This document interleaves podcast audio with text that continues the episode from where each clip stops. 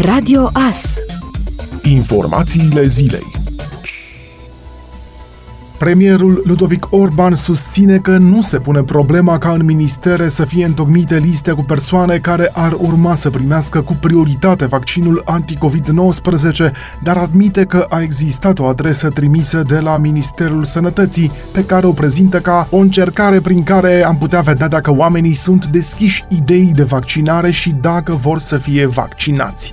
De partea cealaltă, liderul PSD, Marcel Ciolacu, arată că are informații că la nivelul Ministerului ministerelor sunt făcute liste pentru prioritate la vaccinare. A fost o adresă de la Ministerul Sănătății, s-a încercat o catagrafiere să se facă o evaluare privitor la rata de acceptare a vaccinului. Nu există prioritate pentru miniștrii, secretari de stat sau funcționari. Există o prioritizare care este făcută pe baza recomandărilor Organizației Mondiale a Sănătății, pe baza recomandărilor venite de la nivel european, a afirmat premierul Ludovic Orban după ce anterior a fost dezvăluit că o circulară trimisă de la Ministerul Sănătății spune că organizarea programului de vaccinare anticovid se va desfășura în etape, în prima etapă urmând să fie imunizate mai multe categorii de bugetari, inclusiv demnitari, în timp ce în ultima etapă va fi vaccinată populația generală. Vaccinarea nu este obligatorie, dar vaccinarea este gratuită. Statul va achiziționa toate dozele de vaccin și vaccinarea va fi gratuită pentru toate categoriile de populație, adaugă Orban. Președintele Camerei Deputaților Marcel Ciolacu afirmă că are informații conform cărora la nivelul ministerelor se fac liste cu persoanele care ar urma să primească cu prioritate vaccinul anti-SARS-CoV-2 atunci când acesta va apărea și va ajunge în România. Ciolacu susține că prioritate la acest vaccin ar trebui să aibă cei din sistemul sanitar și cei din învățământ. O colecție de cinci cuțite de vânătoare care i-au aparținut lui Nicolae Ceaușescu a fost adjudecată marți seara la o licitație organizată online de Artmark la prețul de 800 de euro.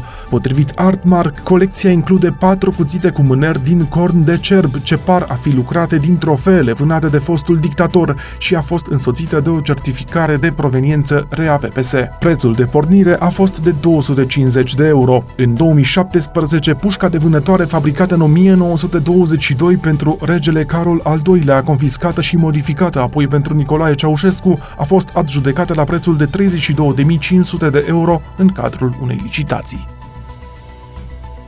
Polițiștii din cadrul poliției orașului Iernut au fost sesizați marți 17 noiembrie că o femeie din localitate a fost agresată fizic, prezentând o plagă la nivelul gâtului. Potrivit informațiilor furnizate de biroul de presă al Inspectoratului de Poliție Județean Mureș, s-a constituit o echipă operativă formată din polițiștii Serviciului de Investigații Criminale, Serviciul Criminalistic și Poliției orașului Iernut. În urma cercetărilor efectuate la fața locului a fost identificată o femeie de 76 26 de ani din Iernut, care prezenta mai multe plăgi înjunghiate, echipajul smurt constatând decesul acesteia la scurt timp de la comiterea faptei în urma activităților specifice. Polițiștii din cadrul Inspectoratului de Poliție Județean Mureș au reușit blocarea în trafic și prinderea bărbatului bănuit de comiterea faptei de omor calificat, un tânăr de 27 de ani din Iernut. În dimineața zilei de 18 noiembrie, cel în cauză a fost reținut preventiv pentru 24 de ore, urmând a fi prezentat instanței pentru dispunerea măsurilor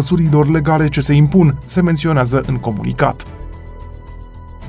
Mai multe organizații neguvernamentale de protecție a mediului au reușit să acceseze o finanțare norvegiană și vor demara în municipiul Regin un proiect pilot unic la nivel național pentru protecția împotriva inundațiilor și protecția malurilor pe baza unor sisteme bazate exclusiv pe natură. Finanțarea norvegiană a fost accesată după ce o serie de organizații de mediu au stopat o lucrare de apărare împotriva inundațiilor în valoare de peste 26 de milioane de lei, efectuată de către apele române pe canalul Mori și pe pârâul Trans trandafirilor din municipiul Reghin, care erau prevăzute să fie casetate cu ziduri din beton. Arhitectul acestui proiect pilot a declarat că proiectul va ține cont de toate aspectele economie durabilă, aspect social și aspect de mediu. Administrația bazinală de apă Mureș, executantul lucrării, s-a arătat dispusă să facă modificări așa cum au cerut ONG-urile, mai ales că din suma de 26,6 milioane de lei prevăzută inițial s-au cheltuit circa 1,5 milioane de lei.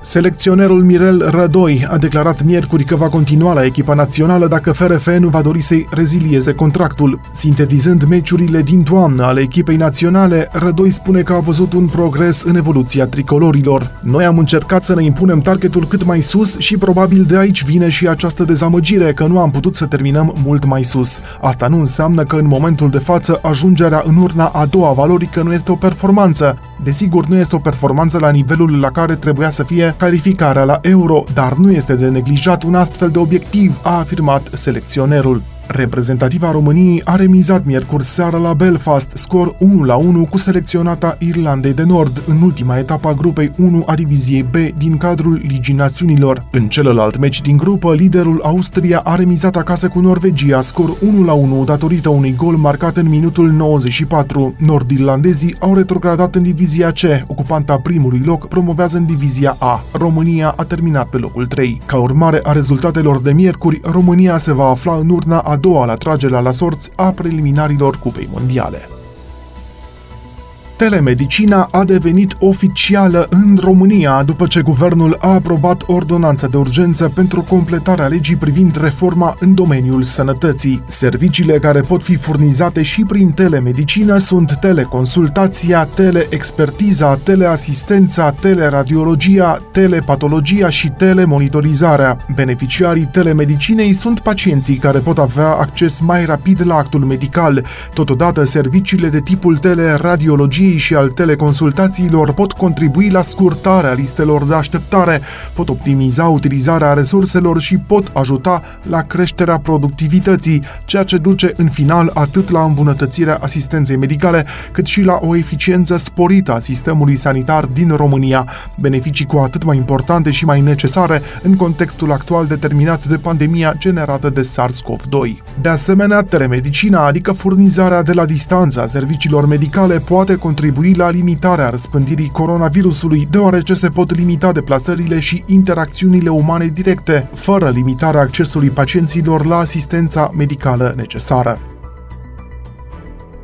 Un român de 32 de ani a provocat un cumplit accident pe o autostradă din Germania, în apropiere de München, după ce a intrat cu mașina pe contrasens pe banda din mijloc a unei autostrăzi. Mașina condusă de român s-a izbit violent de un alt autoturism și toate cele patru persoane implicate în impact au murit. În mașina care a provocat accidentul se mai afla un cetățean român de 50 de ani, iar în cel de-al doilea autoturism se aflau doi cetățeni germani. Accidentul s-a petrecut marți seară pe autostrada A9 99 și potrivit sursei Mercur.de, înaintea producerii lui, mai mulți șoferi au sunat la numărul de urgențe să anunțe că o mașină mergea cu viteză pe contrasens. Echipajul de poliție care s-a deplasat în zona indicată a ajuns însă după impact. La locul accidentului au intervenit mai multe auto speciale și chiar un elicopter, însă niciuna dintre victime nu a mai putut fi salvată. Anghetatorii spun că niciunul din șoferi nu consumase alcool sau droguri.